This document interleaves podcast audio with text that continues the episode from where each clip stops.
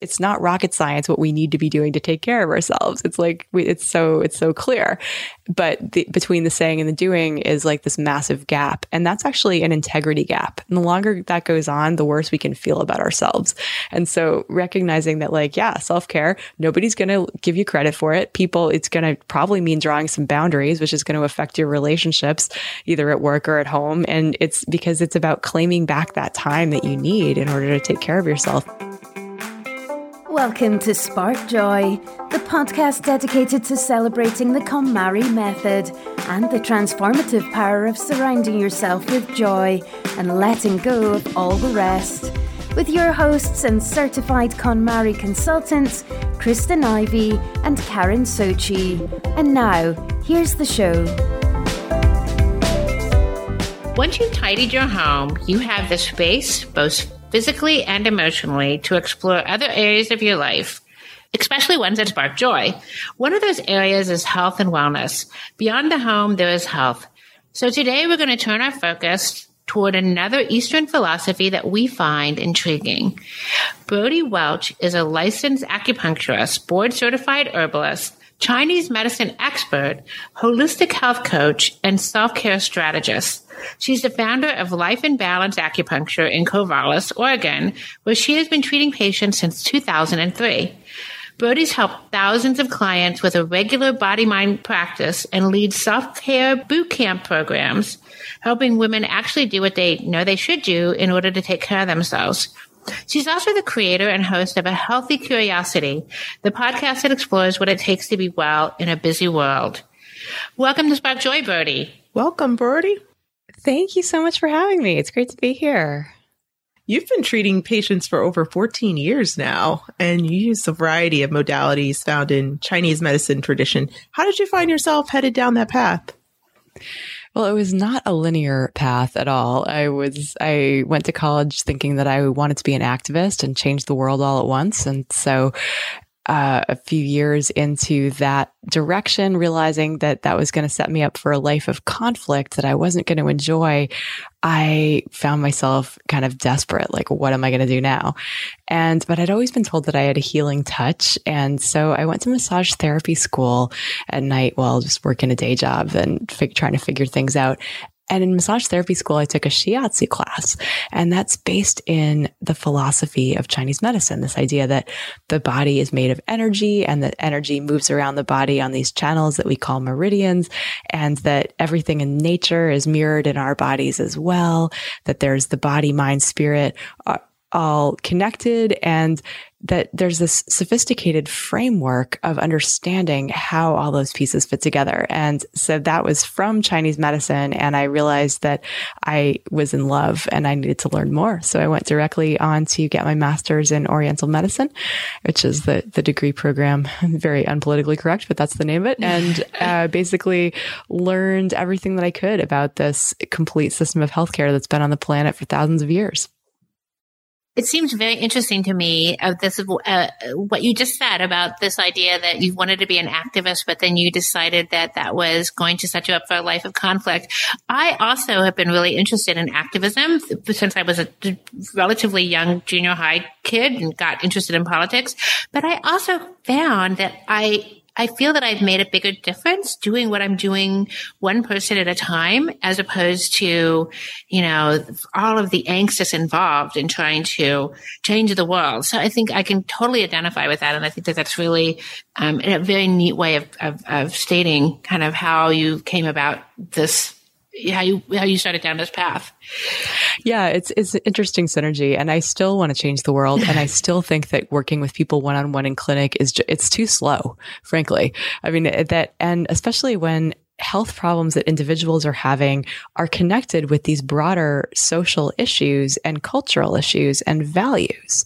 So if we as a culture reduce human dignity to basically like if we if we feel like humans should basically be machines overriding what their bodies and souls want all day long, that that's not good for people's health. And if that's the pervading cultural mindset and that's what gets people promotions and social accolades and like, oh, you're so busy you must be amazing. You know, that, that there's no incentive for people to stop running themselves into the ground in an attempt to kind of be quote unquote successful. Right. And so, like, just that's what I was seeing with women, especially for whom there is this disproportionate amount of second shift work that people are having to do if they're for social lives to be caregivers and we're also working at that there is eh, so many women were coming in with these complaints like hormone imbalances and um, PMS and menopausal symptoms and digestive issues and anxiety and depression and sleep stuff and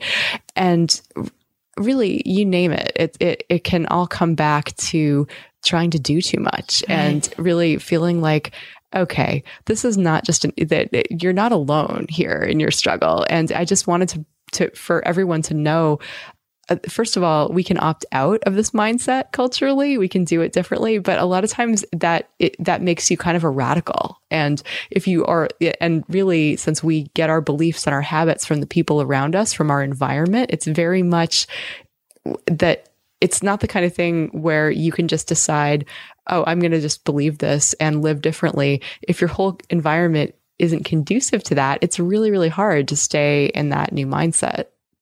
For me, I feel as though a lot of times we compare our insides to everyone else's outsides.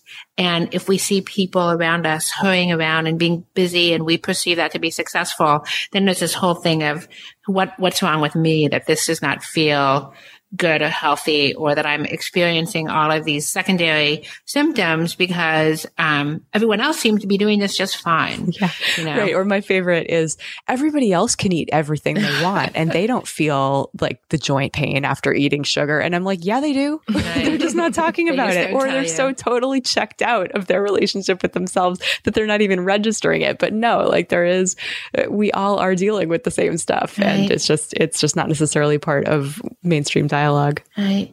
And self care is a major theme in your work. It seems like we talk a lot about self care, but I'm not sure that we really understand what exactly that means. Can you talk a little bit about that? Yeah, I'll start with what it doesn't mean. It doesn't mean numbing out after a long day binge watching Netflix or having that third glass of wine or you know the the entire bag of cookies like that isn't really truly self-care. It might feel good in the moment, it might feel like an indulgence or a treat, but really it's if it's not connecting us to our own vitality, it's not self-care. It's certainly not a freaking pedicure. Mm-hmm. Okay? I love I love going and having a spa day. I love taking care of my toes, but to, it's it's the empty calories of self-care and the idea that like all women need to have a different relationship with stress and to feel like we're finally at the center of our own lives is uh, you know is to get our toes painted is fundamentally flawed and problematic. So I would say that self-care really is about it, it's the yin to the yang of life. So if the if the yang of our lives is is what we're putting energy into, so something that has to do with our purpose or our dharma or our values or our self actualization, uh, uh, the the the things that we do self-care ultimately is what's going to put back and enable all that doing to happen. And it's what all of the major experts agree are we need to be doing for our health. And what the sages and yogis have known for millennia are essential for things like insight and clarity and and deeper purpose. So it, i'm going to include the basic habits of self-care are going to include getting enough sleep eating a whole foods diet that you can digest that's right for your constitution and your body and your lifestyle. It's going to include some mind body practice or mindfulness practice, meditation, whether that's seated or in motion. It's going to include self massage to move your energy.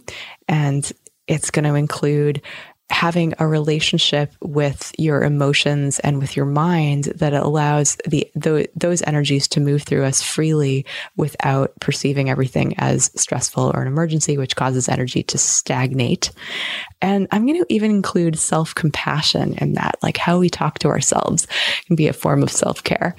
And so yeah, and, and there's definitely more, but those are those are typically what I consider the the core competencies of self care. That if you don't, if you're not doing these things, you've got a piece missing.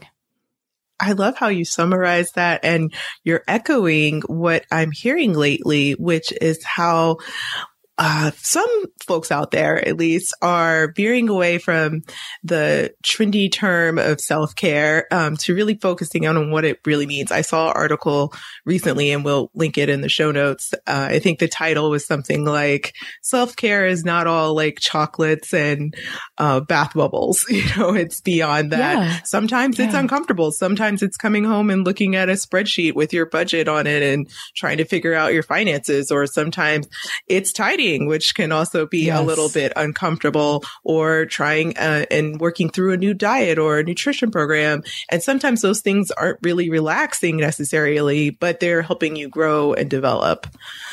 Yeah, oh, definitely. And I would say exercise is also a part of mm-hmm. self care, not sure. necessarily relaxing, but it's something that if you do that, it enables everything else to go better. It enables everything, it, like it, it fills up the well. And so, yeah, it's taking care of your finances while uncomfortable, you you need to do it if you want to be in good shape ultimately. exactly. And so it's it's really it's tending to those things that are nobody's going to uh, praise when you vacuum under the bed. It's like, it's, you know, mm-hmm. it's the mm-hmm. kind of thing that like it matters for your environment, but it's not sexy. It doesn't show up as, as productive when you get eight hours of sleep and you feel great on the inside. Nobody's going to be like, nice job. Way right. to go. I bet it was really hard to like actually put yourself to bed on time considering your to-do list. Like that was massive. Right. But it, it is. Well, I'm very interested in the idea of curing something by using self care techniques. Have you experienced that with your patients where you prescribe self care to cure whatever is ailing them? Yeah, like all the time, every day. I want to know more. what can't it do, right? I mean, basically, if you need an ER, self care is not going to cut it. But for pretty much everything else, it, it, I think it's helpful to step for a moment into the the Chinese medicine view of health as not this di- this binary of you're either healthy or you're not, but instead thinking about it as a spectrum where health is on one end and there's this zone of imbalance in the middle, and then there's a symptom or a disease on the other end. And so let's say, for example, that you, you are experiencing back pain it probably didn't start with back pain. It probably, especially if it's, you know, I mean, yeah, you could have gotten in a car accident or something like that. But, but if it's the kind of neck and shoulder pain, low back pain that comes from our daily lives, our bodies are sending us messages all the time, like get up and move, mm-hmm. stretch. And if you heed the warning of this feels a little tight, I'm going to move and breathe and see if I can get it to loosen up. That's that stitch in time that's going to save nine, right? That mm-hmm. that's being that's treating preventatively because you're treating at the level of an imbalance instead of letting it get to an actual problem like pain or not being able to move your head or you know like having your back get tighter and tighter, the energy stagnates in that area. Suddenly, you know, you slip a disc or, or some something catastrophic happens. So usually, if we're tuned into our bodies, they're giving us signals that we are entering that imbalance zone, and before something uh, that uh, we would consider a disease manifests. So a lot of us experience when you go to an acupuncturist, for example, that we ask you the 10,000 questions. And so really we want to know about not only why you're there, but all the other things going on in the ecosystem that is you so that we can put those pieces together in a, in, from our framework in a way that makes sense and can, that gives us a clue as to what that underlying imbalance is that's giving rise to all the different symptoms. So t- typically like you could have symptoms showing up that don't seem to connect at all to you. Like, what is, uh, what does my digestive system have to do with my focus and memory? Mm-hmm. Like, that might not make sense to you, but to a Chinese medicine person, it's the same system. Mm-hmm. It's the spleen stomach that we need to be dealing with for both of those things. And so it's a way that we can, that because we have this different way of looking at the body and the mind and, and, its unity and looking at every, everything that's going on in the person's life, we're able to make smart self-care recommendations about what they could be doing differently. And that's really where, for me, the work, my, the focus of my work has been uh, realizing that like yeah people don't need a differential diagnosis most of the time they just need tools to take care of themselves and first and foremost that feeling like they have the right to use them. And so that's kind of where i got away from or I've been moving away from treating people one on one to bringing people, women especially, together in these evolutionary groups where we can really evolve our habits. And actually, like most of us, it's not rocket science what we need to be doing to take care of ourselves. It's like, we, it's so, it's so clear. But the, between the saying and the doing is like this massive gap. And that's actually an integrity gap. And the longer that goes on, the worse we can feel about ourselves. And so recognizing that, like, yeah, self care, nobody's going to give you credit for it. People, it's to probably mean drawing some boundaries, which is going to affect your relationships, either at work or at home. And it's because it's about claiming back that time that you need in order to take care of yourself. And yet the things that you do every day, from the foods that you eat to how you move your body to your relationship with stress and your belief system to your how supportive your, the people in your environment are or whether or not your job gives back to you how much sleep you get. All these things have such a profound effect on how you end up feeling like more so than any practitioner can do for you in any office visit this idea of integrity being really at the base of some of these issues really resonates with me. I think that's really a great way of uh, of looking at it. In our work, we are very home focused. We think a lot about the home environments of our clients, and for our clients, a lot of times um, that is really the, the center of where their stress and anxiety and unrest comes from. Do you do your clients um, see this also? Do you feel that the, that home environments are a big contributing factor to a person's sense of, of dis-ease? Well, absolutely. If you don't feel like your home is a place where you can relax, then you're you're basically constantly in a state of stress. And stress is at the root of upwards of 80 to 90%, depending on whose numbers you're looking at, of everything that people will seek medical attention for. So the ability to un- unwind and relax is absolutely critical. And having an environment that's conducive to that, it just makes sense, right? And, and there's that feng shui idea too, that our, mm-hmm. our, the energy of our environment affects how we feel. And so paying attention to, uh, how we feel in different spaces in our homes is key. And that kind of that that gets to the unspoken agreements that we have with the people in our lives about whose job it is to do what and that making sure that those are are clear and transparent but also that we can use our environments to enable our habits to be the healthy ones that we choose or the ones that choose us because we're not creatures of willpower, right? And at the end of a long day, despite your good intentions to do some yoga or take a bath or that kind of thing after dinner, if if you have to move three boxes to get out your yoga mat, you're mm-hmm. probably going to be less likely to do that. And if you don't have the space to do yoga in the first place because there, you know, there's stuff all over your floor, it, again, you're you're at you're not going to have the willpower to follow through on that good intention. And that's a way that our environment can actually undermine us or support us, depending on how consciously or unconsciously it's designed. Well, I will say, Brodie, I have cleared my space pretty well, uh, post tidying, post KonMari, and I've started to focus a lot more on health. Like you were saying, there's literally nothing in my way, right? There's no more worries my, with my home environment. And now I can turn the attention back on myself. And, uh, so what I've been doing is exploring different methods uh, of just managing some chronic health issues that I have. And so I've looked into acupuncture, but I really don't know where to start in terms of really jumping into it. I'd love to talk more about your virtual programs, but for those who need, you know, someone to actually poke them in person and start the sure, process yeah. locally. Um, I imagine they uh, would be stuck like I am and trying to figure out like what's a good practitioner, how do I find the right one, or is it painful? All those questions uh, that I have. Um, so if you could help me kind of figure this out. Sure, absolutely. So the first step in picking a, a, qualified Chinese medicine practitioner is to recognize that acupuncture is a tool. It's not a system. Mm. Chinese medicine is the system. So I actually used to teach acupuncture as a technique to doctors and chiropractors in weekend workshops all around the country. And what, and because in some states, you don't have to be an acupuncturist to sling needles. You can be an MD with 100 hours of training or zero training or a chiropractor, wow. you know, or a PT or somebody like that who's had one tiny fraction of the education that an acupuncturist has, right? So would you want to see the person who's had a thousand thousand hours of clinical training and a three thousand hour program, or would you want to see the person who's taken a few weekend workshops? You know, like, and is basically like, mm. yeah, well, yeah, yeah, whatever about the theory, just give me the points. and that was sort of the attitude that I, I felt like uh, there was this, I, you know, I had this reverence for Chinese medicine and all of its depth and philosophy and how much it can do.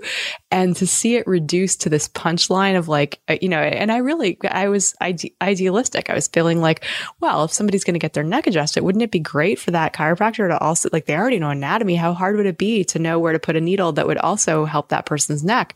They, you know, they'll get so much more mileage out of the treatment. But the, what a lot of times ended up, ended up happening was sort of this disrespect for for the depth uh, and like just kind of that almost an ego thing of like well, I should be able to to do everything, you know. And and I recognize like we're actually patients are better served when we stick to what we're best at and we refer out to the other experts. Yes. So I'm not going to try to adjust somebody's neck. If they need a chiropractor, I'm going to refer to a chiropractor. if they need lab tests, I'm going to send them to a naturopath. Mm. But if they need to understand themselves as an energy being, if they need like the ac- the effects of acupuncture, powerful anti-inflammatory, um, so really great for any kind of pain, both emotional pain and physical pain. Uh, in fact, in Canada, their equivalent of the AMA, their like Physicians Association or whatever, recommends acupuncture as a first line treatment for depression. Wow. Like ba- that's barely news here. Like we don't think we we're taught to think in a pharmaceuticals are the only answer sort of way in this country. I, if you've got symptoms that you suspect tie together, like if you're dealing with menstrual stuff and digestive stuff and sleep stuff, and it all sort of is stress related, or it's all sort, you know, like that, or things that tend to come together in in a whole suite of of symptoms that may not seem related to you, but you suspect they might be connected, the, an acupuncturist is absolutely the person you should be talking to. So just know that there are these different levels of training and you can find somebody who's nationally certified in Oriental medicine. So that's the nccaom.org is the website where you can look up by zip code, find a practitioner who's either been trained in acupuncture or Chinese herbs, or the title Oriental medicine encompasses both acupuncture, Chinese herbs, and biomedicine or kind of that Western medicine. And so that's sort of the um, the the highest level of certification that you can find kind of nationwide. And then, of course, states vary. For example, if I were licensed in uh, New Mexico, I would be a doctor of Oriental medicine. But because I practice in Oregon, the state's title is licensed acupuncturist. I have the exact same training as those people in New Mexico, you know, so things like that that are just to be aware of that there's the titles can vary state by state. But like anything, there's going to be people who are amazing at what they do. And there's going to be people who just barely graduated from school and are phoning it in. Sure. And so the, the best way to find a good practitioner of any sort is going to be word of mouth and or um, calling up the person and asking if they um, it just if, if you can speak to the practitioner because there's going to be part of it is what they bring to the table. Part of it is going to be like their depth of knowledge in in because it's really it's a 3000 year old plus system of medicine. And so if you stop training in school uh, yeah like there's a lot. You can spend a lifetime in just like any specialty within chinese medicine and not know it all. So it just so does the person know their stuff? Do you feel comfortable with this person? Because the relationship you have with him or her is going to be a huge factor in whether or not you get better. Because if you're not comfortable talking about all these dimensions of life, there's the person doesn't have all the information. And so really like just somebody you trust.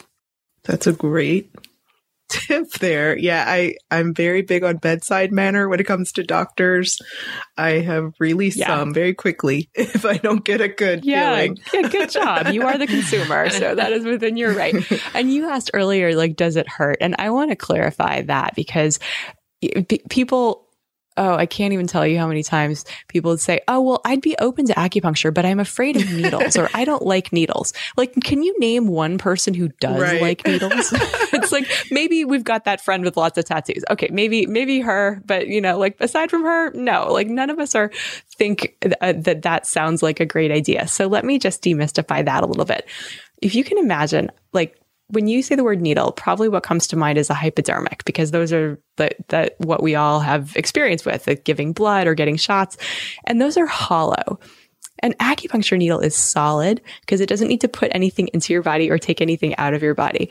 And about 40 of them can fit inside of one hypodermic needle. So really what we're talking about is this tiny little hair-like flexible filament that just gets tapped in and you may or may not even feel the initial insertion, but you do want to feel something. You do want to feel a little bit of electricity, kind of like a light hmm. switch going on or a little zing is how I describe it to my patients, which is, and when you feel that zing, you know that the needle is not just hanging out inertly in your system, but it's actually making contact with your bioelectricity or your body's intelligence, which is quite electrical. And so it will feel like, whoa, mm-hmm. yeah, there's something there. And some points speak very loudly and other points are very subtle. And obviously, like if you needle into a very tight muscle, it might be more sensitive than into a place that's totally open and supple and relaxed. But typically, even if there is a moment of woo what's going on there that it's that sensation mellows out and you're most people are so relaxed that they're able to go to sleep on the table it's a profoundly relaxing and it works on our endocannabinoid system. So, uh, like our endogenous feel good chemicals that are similar to morphine and to similar to marijuana. So, like this idea that you're like, pe- actually, people come out of treatments and they're a little spacey. I can definitely attest to this because I've had acupuncture treatments for years and years, and I've probably had I don't know a couple thousand needles wow. in me at any at some point. point, and I have to tell you that I don't think I can I it just doesn't hurt. It just does not hurt. So it, that's just like it does sound really scary when you think about it, but it's it, Brodie's correct. The needle is so different than anything you would think of as a needle. It's just not even an issue. And it's really just a cultural bias, what we think of as weird or acceptable. That, like, how weird is it to be basically put into a near death sort of a state, cut open, have parts of us removed, new things put in, sewn back up, and brought back to life? Like, that's weird. So yeah. yeah. getting a, getting a, a, few little energy points, kind of like keys on a keyboard, or if you were a musical instrument, somebody's playing a chord on your body. It's that it's it's just resonance, it's vibration. Hmm. Well, you've definitely not scared me away, so I will still investigate it. It's interesting when you have chronic pain, you actually have a high threshold for pain that you've built up. Sure. Yeah, yeah. Oh, it's so good for chronic pain. like, do not wait. There, you know, get me to an acupuncturist. yeah, I think that might be the next step. I've tried um, chiropractor care in the past, but I don't know. I didn't feel like it was totally for me, or if I felt like um, sometimes it's it's almost never ending. Um, probably yes. how some people feel mm-hmm. about tidying. Actually, I used to sure. feel that about chiropractor services. So is that kind of how I, acupuncture is, where it's like there's a short term and then a long term strategy, or is is there? I mean, I guess it would vary per patient, but is there kind of an end to the treatment? Yeah, yeah, there absolutely okay. is. Um, so there is typically I liken it to learning how to speak a language or similar to chiropractic. It's like you might feel better or after a massage, you might feel better after one session, but likely that problem is going to keep coming mm-hmm. back unless mm-hmm. you really teach the body to do something differently. And really it's a process of re-educating and repatterning. And so like speaking a language, you'll usually pick up a few words the first time you hear it. And then the next time you hear it, you'll pick up a little bit more. And pretty soon you're fluent and you really get what's going on. And so usually uh, in my practice, I find that usually around visit number four or so is where that fluency kicks in, where it get, where maybe the person isn't necessarily noticing a ton of change or they're like they're feeling good for a couple days, but then their pain is back. And usually at about treatment number four is where um, or, or five, or, you know, depending on how long it's been going on and, and what you're doing to exacerbate it in your daily life or whatever else, or uh, that, that there is a point where it really starts to melt and where, where really progress starts to be made. And for most people, um, you know, anytime acupuncture is studied, usually it's like 10 or 12 treatments is considered a course of treatment. And really it's just about like maximum benefit is where we, where we stop seeing improvement from, uh, from the treatments. And at that point, it's usually I mean, a lot of times the the condition could fully resolve, or it could just be it could enable a much higher quality of life than the person would be experiencing otherwise. A reduction in pain, uh, greater range of motion, however you're measuring that, and at that point, you get to, uh, well, in my practice, I like to make people as independent from me as possible. So teaching them as much that they can be doing on their own to keep their progress while they lengthen their orbit around their acupuncture treatments. And I usually recommend that, you know, because you use your body, it's a good idea to take care of it. And because acupuncture is so good at treating preventatively, I usually do encourage people to find an orbit that works for them, whether that's quarterly or once a month, or if you have a chronic condition, um, then every couple weeks. But that that definitely varies person to person. And there is definitely such a thing as full resolution where it never needs any reminding, especially if that was like from an accident or an injury, mm-hmm. where yeah, once the body gets how to heal itself, it's reminded that it's not quite done healing this injury. And then it, there's no real need to keep doing it. Yeah, I like that full resolution. I like that. I'm going to shoot for mm-hmm. that for sure. Well, yeah, until proven otherwise, why not? well, Brodie, I know you have a, a lot of virtual communities going on and additional community support uh, that will only enhance any practice that's happening locally. So could you tell us a little bit more about your boot camp programs and other good stuff you've got yeah. going on? Absolutely. So, so just for that, that same reason that I was mentioning earlier, that it's really hard to stick to your good self care intentions. I work with a lot of women who are super smart and high achievers, and they would leave my office all fired up to really start meditating this time or really start this, their new exercise routine or their new diet plan or their new whatever it is. And they'd be great for a little while. And then life would happen and they would find themselves bumped down off the top of their to do list and it just wouldn't be happening. And so I realized I needed a different container. And so I started creating this uh, basically groups of people, women, mainly women, all women at the moment, to to really support people for long enough for a new habit to stick. So I'm actually taking people on journeys that last an entire year or you or or 11 weeks. So 11 weeks is like long enough to change if you're heading due north out at sea and you decide to like change the direction that your boat is heading by just a few degrees then you keep going in that same direction, you end up in a very different place than you were aiming at originally. And 11 weeks or 12 weeks is just long enough to shift that, that compass direction. So people get massive results in, in whatever it is that they're aiming at in terms of that bridging that gap between knowing what they should be doing and actually doing it. But a lot of times there's backsliding. And so that's why I let people basically do the program. Who, people who sign up with me for an entire year get to do the program uh, three times throughout the course of the year uh, for less than the investment of, of just one and a half of the course or so thereabouts. And so it's called Level Up Your Life. And it's really, it's it, the kind of results that I get uh, everything from people feeling calm and confident to their better self expression. Decluttering usually happens automatically. People drop weight, people sleep better, pain levels go down, people have more energy. It's, it's really, it's incredible what happens when we start taking care of ourselves and doing all the things that we know we should be. Um, it just, it feels amazing. And so creating that space for dynamic, um, active transformation into the person that we're becoming next, it's what I get super excited about. So if, if you're ready for a major shift, um, I'd love to, to hop on the phone with you. Um, so if you go to brodiewelch.com, you can apply for, um, you can, a time on my calendar where we can see if you're a good fit.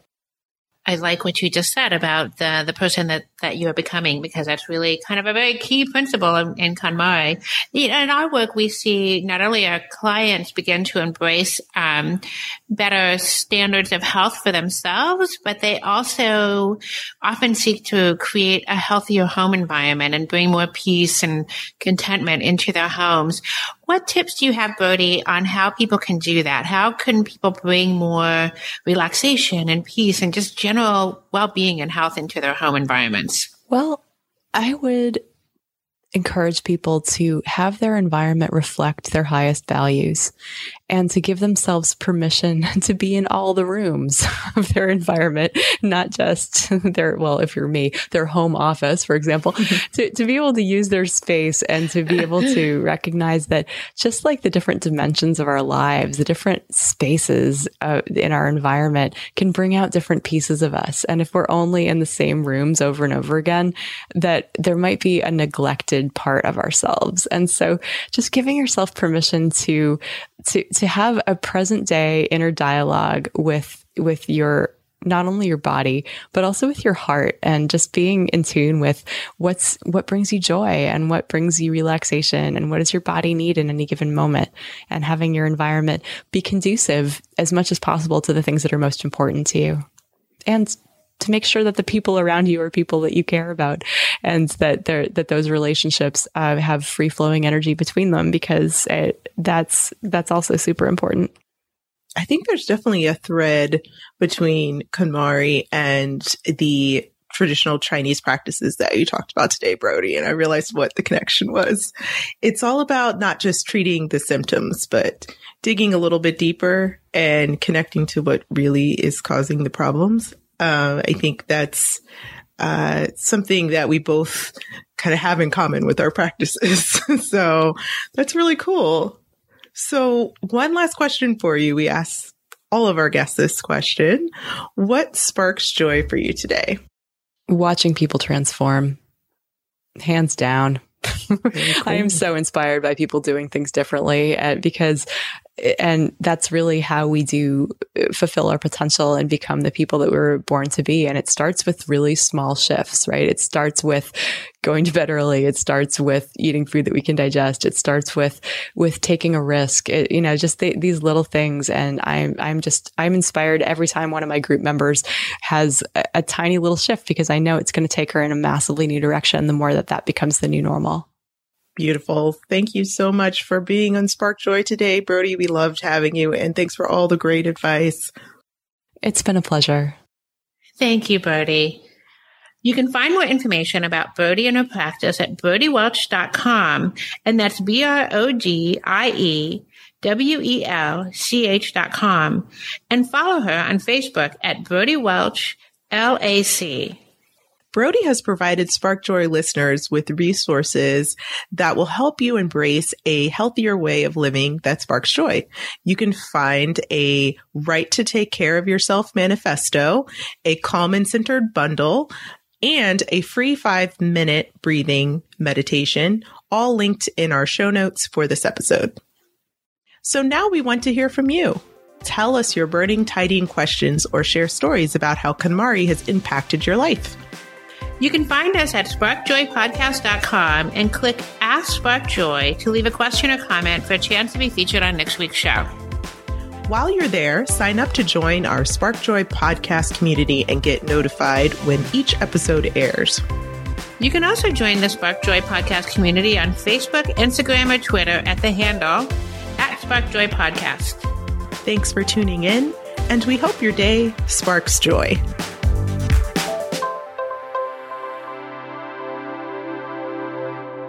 Thank you for listening to Spark Joy with your host, Kristen Ivy of For the Love of Tidy in Chicago and Karen Sochi of the Serene Home in New York City.